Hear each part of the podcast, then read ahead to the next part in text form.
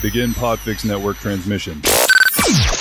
In three, two, one. Whether you're fly fishing in a stream, getting those ankles wet, or deep in the ocean casting nets, fish nerds. Fish nerds. Fish nerds. It's a podcast. Hello and welcome to the Fish Nerds, the show about fish, fishing, and eating fish. I'm Clay Groves, Chief Executive Fish Nerd, life and, licensed fishing. I couldn't say it. Licensed fishing guide. I'm your best friend. I've been guiding all I weekend. the- I know you are, John. Hang on a second. I've been guiding all weekend, and my brain's hurting. John, who are you? Go ahead. right, I'm sorry, man. I was doing a thing. All right, what do you want to? No, go. You got it. I'm crappy hippie. And I am the crappie hippie, co-founder of Glasswater Angling. Awesome. And we, we make a show about fish, fishing, and eating fish. It's always interesting, usually funny, and mostly true. John, how are you? I am doing good, doing good. How about yourself? I'm so tired. I know. I've I've been on I, this. So this is our big holiday weekend for fishing. We just our biggest weekend of the year. So we've in the last three days we've probably put in twenty five hours on the ice. Which is a long time on the ice, and I'm all sunburned and windburned, and the weather was great, so it's fine. We'll talk more about that in a minute. But tonight on the show, here's what's going to happen. I have some corrections from last week's show, right? We're going to talk about Wyoming whiskey. We're going to talk about fish on cocaine in the news. Got two stories on fish on cocaine. It's kind of to pair with the Cocaine Bear movie coming out soon. Also, we're going to debate the ethics, the ethics of a catch and kill ice fishing derby. The biggest one in New Hampshire just happened. And a friend of ours, friend of the show, lost the derby. And he's such a nerd. He did a statistical analysis of the fish that win the derby to find out why he lost the derby. So that's kind of today's show in a big bite right there. John, sound good? hey, it sounds fantastic. All right, we're going to go right into it because last week, John, we started off the show and I said here on the podcast, which by the way is usually true or mostly true this show, so it's okay for me to be wrong. Preface that, but I said that pike were not native to Vermont. Not pike. We weren't talking pike. We were talking what's the other one? Muskie. Muskie weren't native to Vermont or Maine, and I probably got maybe seven or to ten emails and messages reminding me that I don't know everything and that those fish are native to those places. Now, I didn't fact check, so I still might be right, but according to enough listeners, uh, I'm wrong. So I'm going to trust them.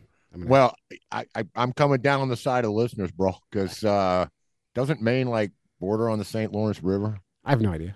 And isn't I don't like- even know like- where Maine like is. Champlain uh, shared between Vermont and New York, so Yeah. I, I think these places have musk. I know the St. Lawrence River used to be legendary. I mean, um, our good friend uh, Gunther on, um, uh, oh my God, what is his pet podcast called? Um, um, I don't know. Bluefish Radio. Oh yeah, Bluefish- yeah, from from Canada, our friend. yeah, He's yeah. the he blind guy. about- oh, he is. Yeah, he's blind guy in a boat. But he, Yeah, he mate, should but- he should call his podcast "Blind Guy in a Boat" I because I would listen more often. I, I there's a lot of podcasts I'd listen to more often if I once again had a 40 hour week and was three people. But, um, I mean, a 40 hour day, excuse me, and was three people. But anyway, he talks a lot about the muskie populations and some of these uh, traditional fisheries on Yeah. his side of the line. And I hear um, the St. Lawrence River come up. Well, I'm confident. frequently. I'm confident in my wrongness on this. and I have no problem being wrong. It does not bother me one bit when I'm wrong, and I'm fine with it. So uh, now you know.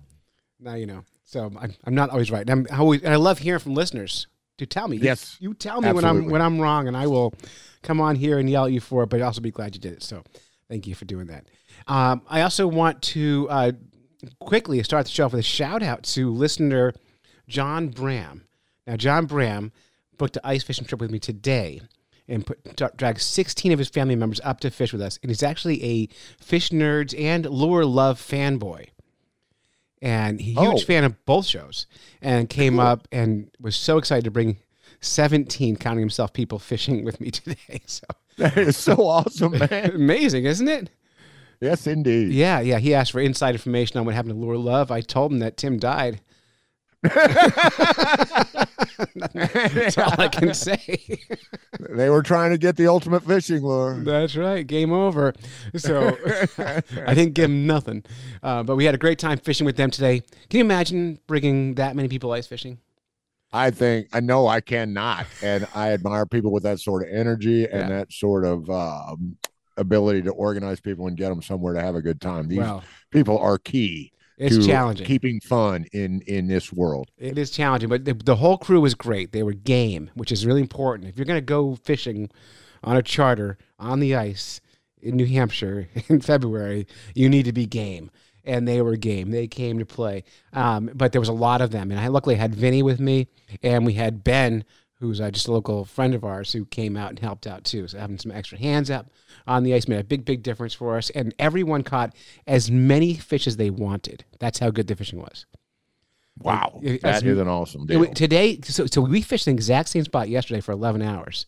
And every fish we had to fight for. They did not want to get caught. Today, it was like they wanted to be on top of the ice. They were like, you know what I want? Sunshine. I'm going to come up and breathe some fresh air, sit in the sun. Because today was easy fishing. so, well, I know how that goes. yeah, I love an easy fishing day. Boy, as a guide, if you can get Oh. 17 people on fish in the first hour, you've won. Yeah.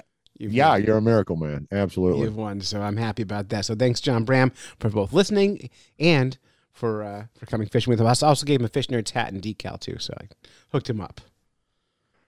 Well. That's just all. Can't even buy those anymore. I don't have any left. I'm out. That's it. They're gone. Oh, really? Yeah. Wow. Fish nerds are broke, by the way, so we we can't buy more stuff for a while. We need to we need to get this podcast making some money at some point. So, speaking of money, John, Yeah, yeah. you want to jump into news here Let's do it. because that's our money segment.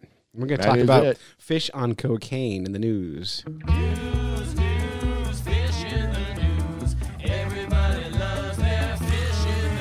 All right, John, with the new movie Cocaine Bear coming out, I know you're a big fan of Coke. Um, have you seen Have you seen the trailers for this movie Cocaine Bear? It's based on a true you story. know, I I mute commercials, so I've seen it, but I you know I haven't listened to it. But I am familiar with the original story from My Favorite Murder and uh, other people that have covered it. So I haven't. I'm not familiar at all with it, but I saw the name and I thought there has to be fish on cocaine, right? Ab- absolutely, Right, we know that. We did one of my first stories that I did with you, bro. Years was, ago. uh, yeah, on the Thames, all the coke in the water in the Thames. well, that was Uh, one I had today. So I'm gonna skip that one. But let's talk about frantic salmon on cocaine. Yeah, let's do it. Okay, because I did have the cocaine on the Thames River queued up, but I forgot that you did that one. But you know what? We could swap that with a drunk fish story. Oh boy, that's fish great. that fish that fish that like to drink. So, and if my computer will load on me, we'd be in great shape. The headline here, John, is "Smells fishy are frantic jumping salmon high on cocaine." So that sounds sounds like a normal thing, but in Germany, this fish farm has a crazy thing happening. Fish salmon are trying to jump out of the river in, in uh, out of the fish tanks in ways that they don't normally do. It's erratic behavior. It happened back in June of 2020, and they try to jump out of the water in a panic on a Lanuve Kirchenbaum Albaum site in Sauerland in Germany. Upon investigation, the analysis, analysis said they detected cocaine and cocaine degradation running in the stream there, which is feeding those fishes. What? So you have all these fish acting crazy on cocaine. And it's almost like a feeling of discomfort, is what the scientists say. Like almost that they're going through like withdrawal from the cocaine. Okay. So they're looking for Oh. more. Yeah. Oh, you know that just blows. I mean, come on. I mean, oh boy, why did I say that? But anyway, uh, that just sucks because these these poor fish, you know, they they didn't sign up for this stuff.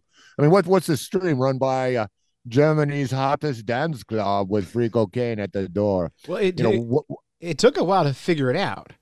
You know, they did all kinds of sampling and they finally analyzed it and found that there was cocaine in it. Um, in, in other things, they also found um, herbicides, other ag- pharmaceuticals in there as well, but in smaller quantities.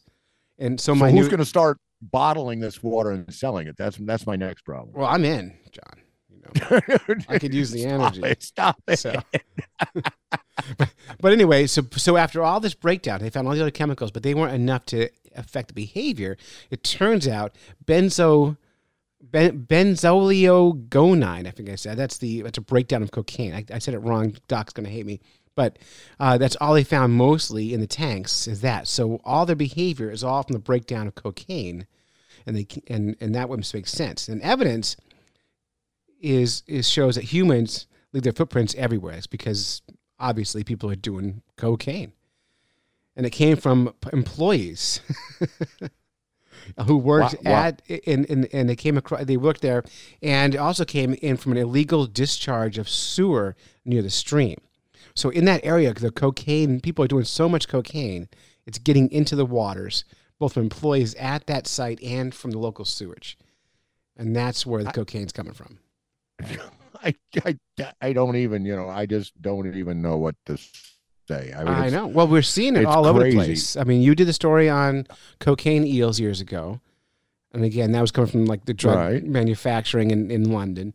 Um, we see all kinds of drugs in local waterways where we see fish who are on antidepressants because there's such high numbers in the wa- in the water. So many people are Yes. on on these. They're dumping down the drains and they're getting to the fishes. So it shouldn't be surprising to find salmon on cocaine. Now, whether the salmon attack and kill people, make a horror film, that remains to be seen. But maybe cocaine bear successful. Maybe cocaine salmon is next. cocaine salmon has got to be next. I mean, the the cocaine bear story is uh, about a guy that dumped, you know, was kind of an amateur.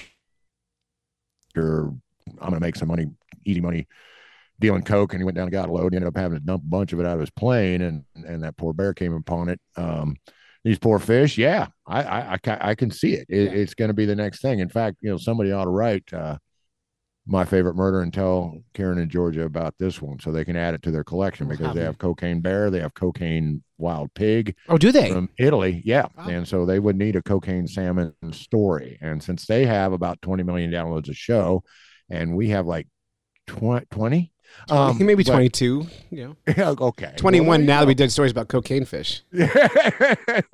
um, uh, that would be cool to to fill them in. But anyway, I, I, I, you know, it's it's funny. We try to make make you know funny funny. But yeah, we got fish growing boobs because they're, uh, I mean, not literally, but because of the hormones in Mhm. the water. We got fish. Uh, I don't know. Uh, where is where is M Night Shyamalan? You know, he he he loves to do these sorts of stories. I don't know. It's it's coming soon, John. It's coming soon. Now, It- cocaine cocaine salmon also could be a recipe.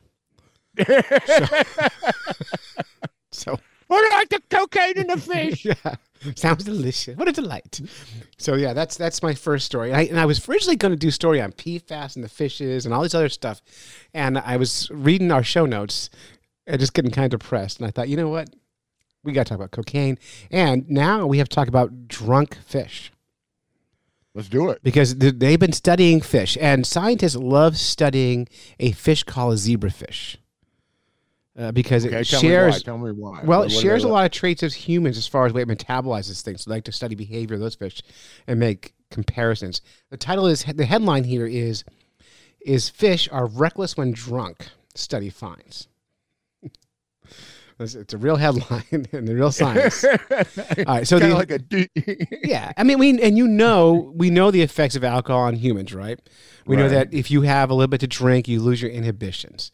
Maybe you act a little bit crazier. Maybe you become more mellow, right? right. But so, so the scientists from NYU, uh, the Polytechnical School of Engineering Dynamic System Lab Laboratory, did an experiment. They took zebrafish and they allowed, allowed the zebrafish to swim in a solution of ethanol. And they put the fish in tanks, diluted from 0%, which is that's your control. There's no alcohol in there. And then 0.25%, 0.5, and 1. And be, before being transferred to fresh water and monitored for how they interact with sober fish. They like to watch sober and drunk fish get together. Now, as a human, it's really fun to be a drunk in a crowd, but it's less fun to be the sober human in a crowd of drunks For sure. right? No one, no one likes being that guy. Like, oh my god, I can't believe I'm hanging out with these people. And Clay's at it again. How much is he going to drink tonight? Why am I always the designated driver? This sucks. Yeah, but the team found that just like in humans, fish were that were slightly buzzed had less inhibitions and showed a less fear or hesitation as opposed to fish that were sober. So you're telling me like the guy sidles up to another zebrafish and Mhm. say, "Hey, hey, babe, you you got stripes that just won't quit. Yeah. Well, How they, about you and me?" yeah. yeah. Great. Does, does that anal fin go all the way to your caudal fin?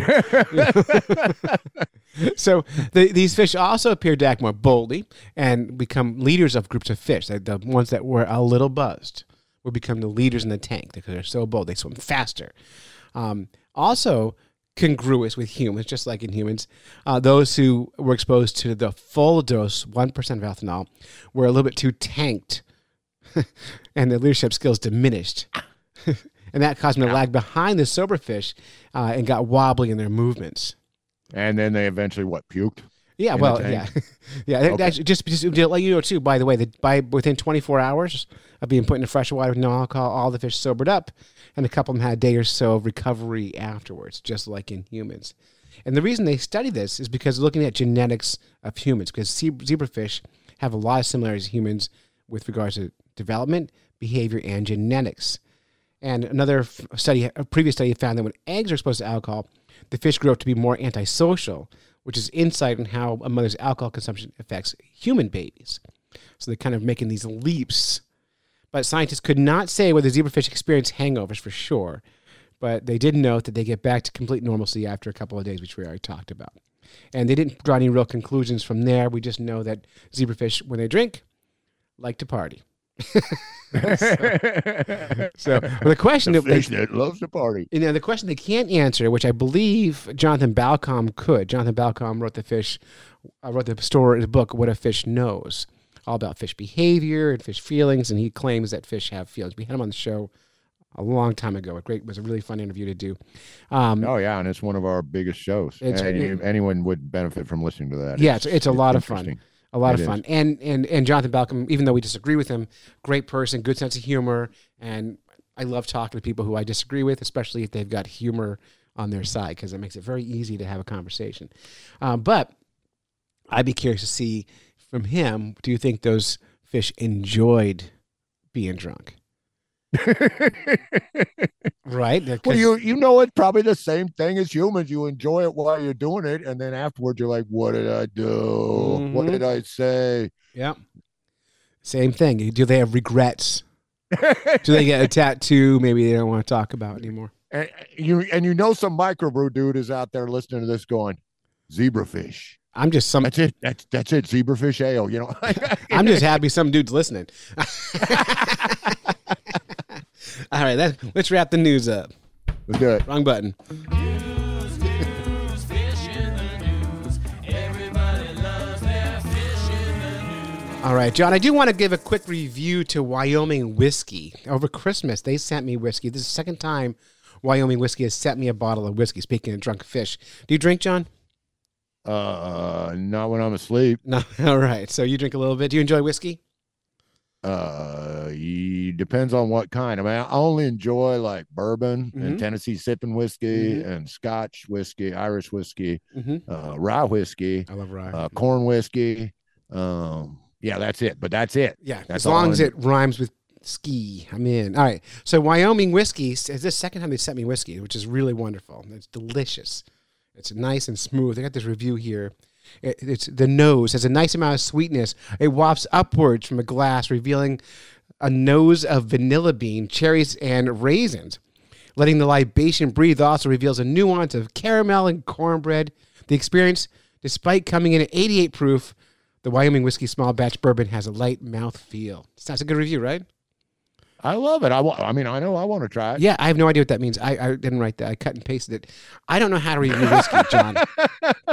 Well, because, but, but but because you thoroughly agreed with it. That's the thing, right? Well, I don't know. I didn't taste any of that stuff because I don't. My taste buds don't work in the way that a whiskey sommelier taste. I don't know how what you can call a whiskey taster, but it doesn't work that way for me. But I really liked it, and that's all I can tell you about it. Is it was delicious. It was smooth. It didn't make. It didn't give me snee, John. Wait, do, do you know what snee is? no. Do you ever do a shot of whiskey that has so much bite to it, you get spontaneous spontaneous nipple erection? Oh, okay, S N E, okay. spontaneous nipple erection. It didn't give me that. Nope. Gave me a nice warm feeling, but Yeah, not over the top. It was great, and I, I just want to thank Wyoming Whiskey for sending it out to me. I'm sorry my reviews aren't from a whiskey taster background, but uh, it was delicious. Well, next time Wyoming, send me the thing, okay? Let me tell you a story, John, about a real whiskey tasting I went to, um, hanging out with a bunch of people from Scotland. Oh my. All right. So I used to work at a summer camp. I'm not going to say its name, but longtime podcast listeners will be able to figure that out. And I was their fishing guy. And it was run by oh, the adults in the camp were a few old people like me, and the other old people were Scottish people from Scotland. And Scotland people can drink. And once a summer, we would do a whiskey, bourbon, scotch, whatever tasting party. And everyone would bring a bottle, and we'd all have a glass, two glasses, one glass of water for rinsing your mouth, and one for spitting in. We're not supposed to swallow it. Right, right. And the first like four or five sips, people are staying on point. They're Taking a sip, they're talking about the whiskeys, they're spitting it in their spitting glass, rinsing it in their water, drinking the water from the water glass. And I'm getting drunker and drunker, even though I'm spitting out the whiskey and taking sips of water. and then six drinks in, I'm going blind, John. and the guy behind me, a Scottish guy, starts giggling until he's red in the face. And I'm like, why are you laughing so much? It turns out he was spitting his whiskey into my water. And so when I was sipping water, I was just getting more and more tanked as we. Hammered. I was getting smashed. So yeah. Anyway, that's the whole story. That's my review for Wyoming whiskey. Thank you, Wyoming whiskey. Uh, please check out their website. Please buy some Wyoming whiskey, and you can buy some from me and John, and we'd appreciate that. So, Wyoming whiskey, delicious, delicious whiskey. right on. Right on.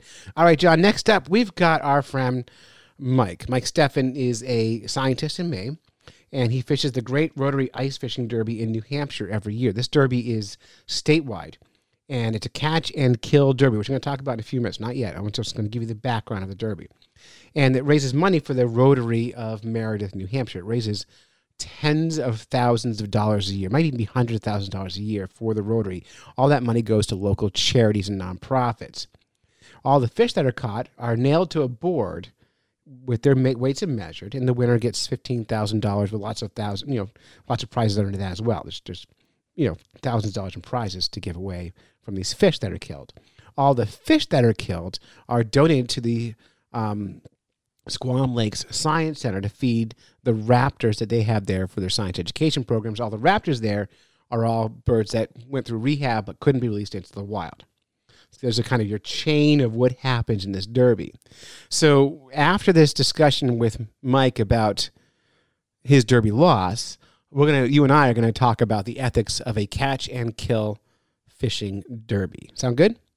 Sounds good. All right, so so let's talk about Mike Steffen. Mike Steffen, th- uh, 2020 during the pandemic, he won the Great Rotary Ice Fishing Derby with a crappie that weighed in at like four and a half pounds, which is a really big crappie, and he won fifteen thousand dollars for ice fishing for two days. It was a pretty good prize. Yeah, yeah, yeah, yeah. Now, John, uh, you have some ethical lines. Do you have a dollar amount associated with your ethics? um, do do I? Yeah, Um, wow. yeah. Is there a Yeah, dollar I, I? I don't think so. I don't know. I yeah, oh golly. All right, well, I well, mean, I want you to soak on that for a while. We're going okay, yeah. Let me soak on because that. Because we're going to talk about that after we hear the interview. Now, Mike Okay. won it a couple of years ago, and he entered that fish that won on the second day of the Derby. Now, the way the Derby works is the biggest fish fish on each day is is put into a hat. Not not literally the name of the person's put in. There's no hat full of fish. The name of the person with the top fish in each category is put in a hat, and it's uh, the the fish categories are black crappie, yellow perch, lake trout, cusk or burbot, depending where you're from, uh, white perch, pickerel, and uh, I think that's it. I think I got them all. Oh, and rainbow trout, and rainbow trout. So those are the categories. So the top weight of each of those from each day is put into the bucket to win, and uh, so on, and it's from each day. And then each day it starts all over again. And so if you've got second place on day one with a black crappie, which is what happened to our friend Mike, you don't get to win, even if your fish is bigger than the black crappie on day two. okay. So the day two, day two black crappie was significantly smaller than the day uh-huh. one black crappie that was second place that, that that Mike caught. And so Mike only won two hundred bucks and didn't have a shot at the fifteen thousand dollars this year. And of course, that Oh, made his man. science brain go crazy. Like, first of all, it didn't feel fair to him. But second, he was wondering, are the fish on day two smaller on as a norm than they are on day one? And he asked a couple of the officials. I did the same thing. I asked a couple of the officials, what, why the fish feel smaller on day two? They said they're always smaller on day two. So when Mike heard someone say they're always smaller on day two, he went, wait a minute, that's anecdotal. I want the data. And that's what we're going to be talking about with Mike in just a minute here. All right, good for you, Mike. We really appreciate all the work you did getting this data together. It's very interesting. I'm not real sure about some of these charts because I'm kind of science. Uh, that's why we let him describe, and we'll put the charts up at fishnerd.com, Yeah, yeah, yeah. and Good people deal. can look at them. He's a data scientist, so they will nerds will love this stuff. We're going to let him describe the whole thing. We'll take you through it, and then you and I can come back and talk about the ethics of it and what the results were. You good for that? awesome. All right. All right. Oh, incidentally, by the way, it was just Mike's birthday. So happy birthday, Mike. A Happy birthday, Happy Mike. birthday, Mike. All right, let's get to it. I want to welcome Mike Steffen to the podcast. Mike is a friend of ours, and he won the Great Rotary Fishing Derby, Ice Fishing Derby. Was it two years ago, Mike? Three years ago, Tw- 2020, 2020. right before I went to shit. Right before everything went to shit. That's right. And you won that big derby. What'd you win? How much money you win? Uh, Fifteen thousand five hundred. Fifteen thousand dollars for a black crappie. Mhm. And then, and then, so to, to you this past weekend was the Great Rotary Ice Fishing Derby, and you went back to try and repeat that process. And on the Saturday of the Derby, you caught a black crappie that was pretty big, right? How big was it? Two pounds, two point three four pounds. Right. And so and you, a little under sixteen or sixteen inches. Yeah, a little under sixteen. which is a monstrous fish. Yeah, It's a monstrous fish, and it was among the biggest crappie caught all weekend. it was the second biggest. It was the second, but it was among the top two, right? Mhm. But you caught that on Saturday. Yep. And if you had caught that on Sunday, the way, the way this derby works, that people don't know, is there's two days of derby. And as you catch these big fish, you, you kill them and hang them on a board. Well, we can talk about the ethics on that. we'll probably on the show later talk about the ethics of that. But you hang them on a board, and then the biggest fish of the day wins big prizes, and all the fish that are standing get awards too. Is that how that works? Yeah, pretty much. They ask you can keep your fish too if they want it, but like I don't, this was funny. This last time they were, I brought it. You're supposed to bring in a dead fish, but Mhm. most of the time, you know, you have a fish on ice. They stay. They'll, they'll flop for like the whole day if they're Right. cold. So brought it in and they it still moves, and then they hit it with like a hammer, and they're like, "Oh, you still want this, or do you want this?" I'm like, "No, anymore." You're smacked with a hammer. yeah. And anyway, so they hang on the board, and then there's winners each day. And then how do they pick the winning fish? Is it the biggest over the course of the weekend, or is it the biggest on the day? So the big grand prize fish. So it's is- biggest over course of the weekend. Uh, Saturday and Sunday are kind of like two individual uh, days, but it still is the biggest fish of the weekend for seven different species. for seven species. And if you had hung hung your fish on Sunday, which you could have done, you could have held that overnight on Saturday Mhm. and hung it on Sunday. You would have won the day on Sunday. I would have won five hundred dollars on Sunday, yeah, easily. Like the fish that were that were on the board on Sunday would not have won any money on Saturday. Right. And so that two hundred dollars of heartbreak, and, I, and. I, you were, I remember you, you messaged me and you were you were weeping, uh, caused you to go into this big depression, and the only thing that could cure it was statistics. Yeah, as I I saw what I thought was, uh, you know, a difference between days, and I wanted to know if it was actually true. Well, it's funny because I was talking to the officials. Uh, so I was at the board on Saturday afternoon, and they were saying it was anecdotal at the time that Sunday fish are always smaller. That's what, they, what they told me. I went, really? Mm-hmm. Yeah. that's making And sense. And I've noticed that anecdotally also, but Yeah. I was like, I wonder if that's actually true. So you dug in. Tell us about it. Yeah. So yeah, so they so historically they posted the data on Facebook or their the the the fish each fish uh, all the fish uh, for each day on Facebook, and they would put up the people you know and the sizes and how much they won, and do it for Saturday and Sunday, and they still do that. However, it's not on Facebook anymore. They do it on their own website, Mhm. but they've had it up since 2013, where you're able to get data off just these Facebook posts So that's ten years so of I took all of Yeah. yeah. So it's you know it's a decent amount. So it's you know it's ten fish uh, for the weekend for each species. So it was like 500 data points. So it ended up being like oh, between, all fish and all species. And I just looked at it between 2000, you know, 22 or 23, and then 2013. And I just kind of looked at, you know, what happens over time. And I looked at specifically what I was interested in, like you said, looking at is there a difference between Saturday and Sunday between fish between the fish. Mhm. And yeah, there is at least not for every species. Uh, for for black crappie, the species that I always fish for during the Derby, they are significantly bigger on Saturday than they are on Sunday. Yeah. Any any guess as to why? Uh, it's probably a bunch of different reasons, but I'm guessing there's probably not as many people fishing on that day. It definitely clears out every time. I mean, you've seen it get on those. If you go to a specifically Winnipesaukee on Sunday, there's just not nearly as many people out there. Well, people have to work on Monday, so they go home. Yeah, or then people say, like, "Oh, people are probably hungover," and that's probably true too. Well, and and also they get they burn out on Saturday. Yeah. They they go in it before sunrise, fish till dark, drink all day, barely eat any food, and then Sunday rolls around. They're late to get out of bed. You know, because they got Yeah. skunked on Saturday. Because most people on Winnipesaukee on the Derby get skunked. yeah, You see very few people catching fish. Very, yeah. And actually, yeah, the fish and game officer came and checked me, and I was the only one who said he actually had a decent amount of fish. Incidentally, I was on Long Island on Saturday. This is part of Winnipesaukee, and I was taking a walk out to go fishing. I bumped into these guys on a four wheeler, and they were fishing there. And I was chatting with those guys, and I said, "Oh man, you know," they were like, "Man, we got we've been fishing for two days straight, haven't caught anything." This was on Sunday, and they said, "But Fishing Game said some guy at States Landing, if you want to know where to fish, look for the little the guy in the blue pop up tent on no, they sled." really say that? He did. And, and he was There's like, people who recognize and me he now. said, I think the guy's name is Mike. And I went, oh, I know Mike. And he goes, No, you don't. I'm like, No, I really do. He goes, Everyone says they know people. And he was giving me a hard time. He thought I was like trying to name drop. I'm like, No, I really do know Mike. It's he's a legend. It's weird now. Yeah. yeah. You're like a fishing celebrity of sorts. Yeah, there are people who recognize me when I go out there, and they'll like they'll look me up and like, "That is you." I thought it was. And I was like, "Yeah." All right. So so tell us. Uh, uh, so you went through the you measured these fish and put these charts together. You put a lot of charts together. Yeah, so I did a what I do six different figures. I Mhm. looked at the so let me go through them really quick. So I looked at where the where, which states people are coming from that are actually making it onto the board. Mhm.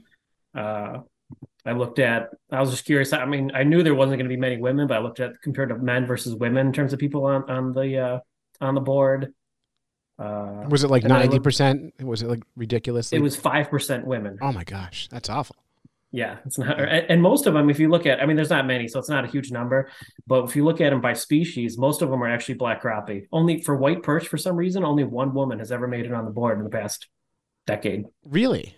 Yeah, Wow. Well, two wait. for lake trout, two for cusk, wow. uh, six for pickerel, four for rainbow trout, Mm. and then six for yellow perch again. But That's yeah, black crappie has nine, so it's Well, not you know- many still, but Well, so so I guide for crappie once in a while, and I and this is sexist, but I find women are better crappie fishers than men overall if they're inexperienced, and they might be a sensitivity thing because these crappie hit so light sometimes. Well, I mean, think about it too. I think a lot of women are also happy to just catch a fish, and then so many more men are like, "I want to catch the biggest fish there is." Right. So So I bet the the majority of people out there probably fish for lake trout and cusk and like the bigger species. But for this derby, it doesn't matter. It doesn't matter. It's fish smarter, not harder. Yeah, boy, and Because like think about like for you, I mean, I've only ever caught one lake trout that would maybe be big enough to like win money, right. And then but I've caught a bunch of crappie. That's true. That's true. And I've never caught a lake trout that would win money. I've caught Yeah. lots of rainbows that would. And in fact, I got one Saturday morning, and you told me to hold it and put it on the board, and it would have made the board Saturday, Mhm. but it would have got bumped. Yeah. because uh, it was just shy of 19 inches and had to be 16 to get on the board, and all the ones that stayed in the board were over 20. So I, Yep. at first, I felt bad letting it go, but then after I, after the weekend was over and I would have lost it anyway, I didn't feel bad anymore about it. Although it would have been nice to have a, a fish on the board so you can the bragging rights. I got on the board once, you know. Yeah, I've gone on there three times now that I've won money. That's and one time I got bumped on a Saturday, I think it was, Mhm. by fish that would have, you know, would have been losers the next day. so funny. That's so Yeah. funny. And your, your rainbows, I, I looked at like at that part of the thing was looking at each individual species over time, and rainbows have actually gotten bigger yeah. in the past decade. But rainbows are the only board. stocked fish that people are fishing for in the Derby. Yeah, So so, that, it yeah. kind of makes sense, and I bet they might know something about the genetics. Maybe that's a that's a known size class, or maybe they, you know, ten, oh, probably not ten years ago, but maybe you know, I don't know how often they stock it or whatever, but they might know like, oh, this year a bunch of the fish that were released five years ago are coming to this size. Yeah. So you could probably track that because they do do that for salmon. That's like true. certain years are better because they know that you know five years ago we put in these fish, and they're doing really well. Yeah. Well, so so it's, it's pretty neat, and the, and the graphs are fun to look at. I'm gonna I'm gonna steal them, and I'm gonna put them up at fishnerds.com. So anyone who's listening who wants to go look at the data can, and you can draw whatever conclusions you want from it because it's really not like it's not it's not in depth study. It's just raw data. But it is fun to think about how the second day is different. Now going forward, will you start holding your big fish till day two? I actually did it one time, and it didn't matter that that that time. But Mhm. I've I, I was very much debating it on Saturday, but I felt pretty good. Mhm. I was like, I think I'm going to win. I'll be fine. Right. And the and when I won the Derby three years ago, that was a Saturday fish. that was a Saturday fish, and and I also think that if you hold fish, they lose weight. Yeah, so I was wondering about that. I, I, I, I talked about that with uh, uh, with Dave a little bit, like the best way to do things, Mm-hmm. and like yeah, you do lose weight, and but like you don't want to lose blood either. Mm-hmm. So there'd be ways you could do it. You could actually, if, if if you think about it, you could put a fish into like very pure water while it's dead, and presumably that water by diffusion would move into the fish. Oh, using science. Yeah, get a So get a waterlogged fish. Exactly. so you kill the fish so that it's not like because the fish, uh, a freshwater fish in particular, will be like pushing water out of its stomach, uh, out of its body all the time, Mhm. just because water's constantly trying to get in. But if it's dead, it doesn't do that anymore.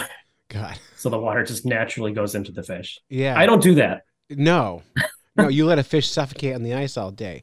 So, yeah, like exactly. a And then normal hit it with a hammer later. on. then smack it with a hammer. Yeah. So anyway, it's, it's fun to look at, and uh, you got some money, two hundred bucks. That's nothing to sneeze at. Two hundred bucks, yeah, not too bad. But Yeah, paid for I your so gas. close to another. Because I figure I was one in, one in eight people away from winning or another chance of winning it again. Yeah, which is pretty amazing and and fun too. You know, fun to get that recognition. Um, so can we briefly talk about the ethics of this fishing derby? Sure. because there's a lot of people, fish nerds fans. I, I saw on our Facebook page, someone commented, you know, how old school the idea was to have a catch and kill derby where you kill the biggest examples of every species of fish. Mhm. Wh- What do you think about the ethics here? I mean, well, if you look at the stats, though, a lot of the some of the fish are going down, only white perch and yellow perch, but really, it's not doing anything at a population level. So it's probably honestly not doing too much. Yeah, not that big a deal. We're not fishing for rare fish. No, that too. Yeah, it's not like we're, we're not. white It's only a weekend. If Yeah. it was every weekend, it would be different. Yeah, it's statewide. Um, I mean, I don't love the catch and kill concept of derbies too much, Mhm. Um, and so here's where the ethics falls and it gets confused with with my greed because Mhm. I fish it because I want to win something. So, yeah, exactly. I wouldn't be keeping these big fish either. Right. This weekend, if I had all the crappie, I probably would have kept it came from deep water, so it had some barotrauma going on. Mhm. But so I, there's a good chance it wouldn't have gone back down, Right. least- or maybe it would have gone down and just floated back up. right, but you would, as long as you can't see it, you don't feel so bad about it. Exactly. uh, and incidentally, all these fish are collected and brought to uh, Squam Lake Science Center to feed the raptors. So they aren't Mhm. they aren't just getting thrown in a pile someplace. They're, they're actually being used to, to feed birds. Um, so yeah, but I would I would love to see. And we haven't seen it yet in New Hampshire. I know out west, I've heard about stories like this where they're doing digital digital derbies now, where when you mm-hmm. register, you get like a little puck, and you you get it that day of the event, and you put that down next to the fish you catch, take photos on special measuring tape, and it's like a texting thing or an app, you know, mm-hmm. related thing. And I can imagine a day where we have a digital fish board. Yeah, I think it'd be reasonable. What do you do though if the fish is the same exact size? Because there was going through the data, there was several times where there'd be the same exact size fish, but there'd be a size, a, a weight difference that would, Right, because you can only you know, with that kind of derby, you can only do by length. I think you'd have to just split. split Yeah, I guess I don't know. You, somebody would just have to be just a decision, and then you just stick with it. I guess. Yeah, or first one caught. that too. Yeah. You know, you can make it as simple as that. First one caught, and that way no one's holding fish day two. yeah. You know, so work. encourage Mhm. that. So anyway, lots to talk about there, Mike. I'm not going to keep you much longer. I just, I just wanted to call and uh, thank you for being so nerdy about this. And I should have fished with you on Saturday. I was, I almost came down, and I really wanted to check out some of these places, and I couldn't get on the ice in a few places I wanted to go to. And then I found Long Island, and I went there instead. And Sorry. Most of the time, I enjoy fishing by myself, anyways. yeah, you're not good company. All I caught was a couple of uh, was a was a whole bunch of yellow perch. So Mhm. nothing nothing of size. Yeah. Sunday was really slow for me. Saturday was good for the first two hours, and then pretty slow after that. But Yeah, I guess all Vinny, Sunday wasn't great. I- I guess Vinny and the gang caught like 18 or 19 Lakers in the course of two days. Yeah, they did great. They did really, really well. They've really been dialing it in too. They've been going every day. So, Oh, and the spots Yeah. they're going to are private property. They got permission to access, and you Mhm. can't get on the ice this year because the ice is so garbage. So, they- Yeah, they got I haven't gone for. Lakers at all Yeah, this year. I've only been out a handful of times, really. I haven't tried. No. I haven't tried. I've been guiding and and uh, you know talking too much. I might try going wet or Sundays. My plan. I'll let it kind of hopefully harden up a little bit tomorrow. I guess we down to 12 degrees, so it should be fine. All yeah, right, that's my thought. all right, Mike Stefan, thanks so much for uh, for giving me your time and for being so nerdy about this stuff. And again, I'll share pictures of these uh, charts at fishnerds.com. People can check all that out. And we're back. John King, Clay Groves with you here. I feel like I'm on radio, like you don't know who you're talking to. Like every time you come back on, Fish Nerds Podcast, Fish Nerds. And that's the trick with radio, John, is you, you almost say the name of your station like you have Tourette's. So, all right, we have 10 minutes to get this done, John. We're going to run out of time. So we're going to All right, do a it. short one. All right, so we, you heard Mike's. You heard Mike's uh, explanation of what was happening. Yeah, And and really interesting to find out that on average the day two fishes are smaller. And and then he and I briefly got into the ethics of this contest, and he had no problem whatsoever with this with the ethics here. He said there's plenty of those kinds of fish around, numbers are good, and anglers aren't anglers aren't hurting the populations. Now I've I I know you have a strong opinion here. I want to hear yours.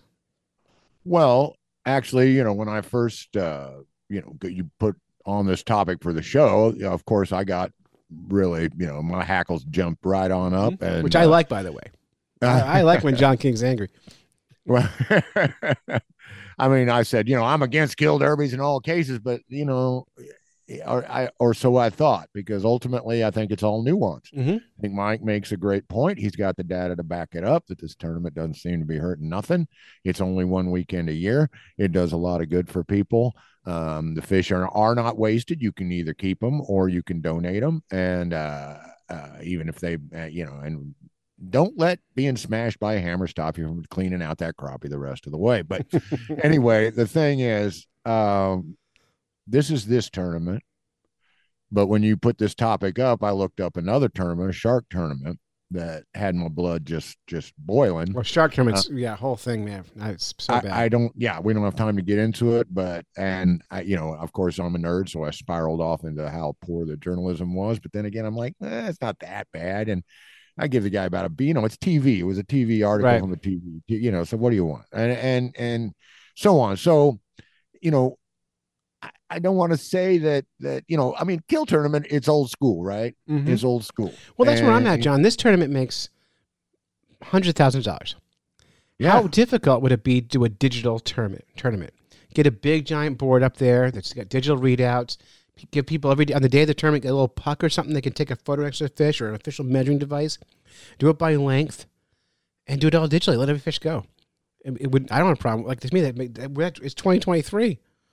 Well, I mean, the kayakers, that's kind of the way they got to do it mm-hmm. because they can't, they can't, you know, they don't have a live well. They, they mm-hmm. can't, you know, so that's the way they do everything. Now, Mike made a great point that, well, you know, we all know that you can get a fatty that might be 18 inches long, but will outweigh a typical 18 inch fish by a half pound to a pound or something, you know. So, Well, but still, You know- that that eighteen inch fish fish might just ate dinner. Like it doesn't mean it's a bigger fish. You know, there's these nuances in it. And I'm for me, John, the solution is if you got two fish that that measure in exactly the same length, the one that got caught first wins. It's easy, I think that's that's a great way to resolve it. simple. Also, if you could get people to accept the math, all you got to do is length and girth, oh, that works. and then you can run, you know, you can run the math on it. Now, right, but then on those really might- cold winter days, it means handling fish for a long time in the cold, and that Right. stress that you might be killing that way as well. So Right, right. It, Yeah. it look net. I said we're going to have to be careful with this, brother. You, to, I told it's you it's a hard gonna- one, John. I fished a ba- spiral off into tournaments in general. John, I fished a bass tournament this summer. I fished a bass tournament. I did one one bass tournament a year for for for for veterans. It's the only one I oh do. yeah, yeah, yeah. And I Yeah. saw so many dead bass after a tournament. I've never been to a bass tournament before. I don't know if that's normal, but I saw a bass swim away and die. And well, you, I, So I'm sorry to cut you off, Clay, yeah. but you, I listened to that, and you were like, "Well, they're pulling them out of 20, 25 foot of water." And in a in a cool lake like Winnipesaukee, I think it was where it was at, right? Mhm. Uh, when you drag a bass up from that deep and you handle it at all, it, you know it's a goner. So but we don't know where they caught them all. There was a lot of fish there. Some Right. from shallow, look. some deep. I think it's just it was so hot that day. Live wells weren't doing enough for them. right, right, and Stressful. So well, uh, like I say, we can't go down this rabbit hole. We'll have to have a whole new episode. we should do a whole episode on it. We should get, and we should get bass. We should get some pros who tournament fish to to have it out with us. Well, if, if Have a good know, conversation. So Well, I get yeah. I have we we got friends. We got friends that fish. We don't fish the tournaments both on a club level and Yeah. we got Angie Scott, who's a you know aspiring bass pro, and Yeah, so we got let's a, get her you know, on. higher level. Yeah, she she Um, just won a big outdoor award, so let's get her on to yeah, yeah, with her, absolutely. so- Because Angie's sitting around not doing nothing. No, I've already talked to her about it, Yeah. and um, she, you know, she, uh, she is willing. But uh, you know, it is a thing about uh, you know the competitiveness and this and that. I mean, people can, like I say, it's too big. Don't get me going, bro. I Okay. mean, really, Well, we should. I do want to cycle back to this talk a bit, but it's really interesting. absolutely. There's a lot going on out there with it, so we'll come back down to this topic again. But uh, you did want to talk a little bit. You had um, a little bit of a contest you wanted to put together, a little bit of prize package going on here. Right, I do. I, I because you know, I, when I rejoined the show, you know, Lure Love was just dad humor and and Lure Geek Out. Uh, And by the way, by the way, talking to our, the Lure Love fan, our, our friend today on the ice, we both agree that Lure Love was good enough to be one of those shows that made it, and we were shocked that it didn't. It was such a great show. The, the editing, the writing, the scripting, all so perfect, so good. We love that show. Oh man, I, Yeah. you know, I'm I'm blushing here, brother. I Yeah. mean, that's awful nice. I, I really do. We put a lot of heart into it, and we had a lot of fun doing it, and it was a real crusher. But I understand completely why why Tim had to pursue uh, another uh, Well, death will slow you down. interest, and and and of course now he's dead. Um, so there you go. Um, but seriously, no, Tim is is alive, and fine and well. Mostly Rest well. his heart, and I'm not letting him off the hook. He's going to contribute to this show, by golly. Oh, or- yeah, we'll or see. We'll hear from Tim wi- Or he's going to wish he had. Yeah. Yeah. Um. Okay. So first of all, I just want to talk about we got a new correspondent coming on soon, Todd Correa, the fish wrap writer, and the first piece he submitted to me was a interview with an eight-year-old that has a tackle shop named after, her, and I'm not going to give away anymore. I want you to tune into that show when we get it on. But if we're going to handle this controversial stuff, then I want a positive ending because one of my favorite favorite things at varmints when Paul was in varmints was they would end it with a kid Mhm. saying something cute. So we could hear about how endangered tigers are and get all depressed. But then a five year old would come on and go, Tiger, Tiger's really cool. And I like tigers. And, you know, so then you're feeling a little better. So what we're going to do is I just want y'all to send in sound clips of your kid. And I'm not going to put it at eight. I don't care if your kid's 35 or five. Right. It doesn't matter. Talking about their biggest, their favorites, their best, as in biggest fish, biggest catch, best time, favorite fish, that sort of thing do it on your phone. Just make a little sound bite and send it to clay at fishnerds.com. And uh, you send it in. We use it on the show. I will send the uh, brilliant mind that decided to participate with us a crappie doula. Mm, So when you And send it in, send us your mailing address as well. Yes, yes, yes. I I, I lost my psychic ability uh, when I turned 60. Um, but also, I want you to get the girls. I don't care which one of your girls. Get Blue Jay, get Zoe, get Kristen, get somebody because you can't do it. You're you're intimately involved. But I want somebody to go through the mailing list, someone go through your list of listeners, however you want to do it. But we're going to do this every month. We're going to draw for a prize from uh, Glasswater Angling. It'll be, you know, worth about 20, 25 bucks, something like that. But have one of the girls draw a name for me. And once again, we'll email them. We'll get the, we will uh, get their address and so forth. But I want to start. We did this on Lure Love. We had a lot of fun with it. We're going to keep it going here. Well, why don't we do our Patreon subscribers there? Patreon Let's is the reason pa- the show all right. because we can afford to put the show on the air. So our Patreon All right. listeners on there, the ones who actually fund the show, they're already entered. Well, uh, they are already entered. In fact, you look, this is your show. You decide. I don't care. All I do is want a drawing, want to send some stuff out because we love our listeners. We appreciate every single one, Mhm. and uh, and it's just a lot of fun. And and of course, uh, look, we all know that this is advertising for Glasswater. Um, because when they take our lures out and use them, they're gonna want some more, and they're gonna show them to their friends and all that anyway. But this way, I get to advertise and yet not seem like a um opportunist scumbag. You know what, John? Or a- Yeah, More I'll tell you. I'll. I'll tell you what, John. We don't make money on this podcast. So if you can sell a few lures, or I can sell a few guided fishing trips here and there, that's fine. This podcast has been right. going around for 11 years, 307 episodes, full episodes, and about 120 bonus episodes. I, I think it's okay, f- and it's it's fine for you to advertise your wares. So you've earned that. You've been with us a long time, and people should go to your website and buy your stuff. Well, Yeah, uh, don't need to it- it- apologize for having I- you, and you make great lures, and you don't need to Well, apologize thank for you, that. thank you, So, thank you, thank you. And, and and everything is done with love, even if Yeah. I get a side benefit, right? That's right. Right. Well, that's all I had, my friend. All right. Well, we got to get out of here. So, in we want big thanks, uh, big thank you to uh, uh, Mike Staffin for uh, doing the stats for us. John, thank you for coming on, forcing me to make this show every two weeks now. If we if we get enough listeners, we'll come back to weekly. But right now, let's just do two weeks and kind of ease back in again. Uh, and big thanks to uh, John who came ice fishing with us today. That was really fun to be on the ice with a listener. He's he's such a fanboy. He'd be like, "Oh, remember when you guys talked about this?" And I'm like, "No, no I don't remember that." Uh, so really fun to have listeners like that. Reminded me of you. love John, that guy. I mean, I love this dude. Yeah. Oh, you love this so guy. lucky. Yeah, and he was a huge Lure Love fan. He was so sad when that show shut down. So big shout out there. Thanks to our families for letting us make the stupid podcast. I'm going to end it by myself. So until next time, follow the code of the fish nerd. Spawn early and often. Never trust a free lunch with strings attached, and swim against the current every chance you get. Whether you're fly fishing in a stream, getting those ankles wet, or deep in the ocean casting nets, fish nerds. Fish nerds. Fish nerds. It's a podcast. Just for the halibut! Fried in a basket or broiled in a pan eat it raw like you're in Siam. Fish nerds. Fish nerds. Fish nerds. It's a podcast.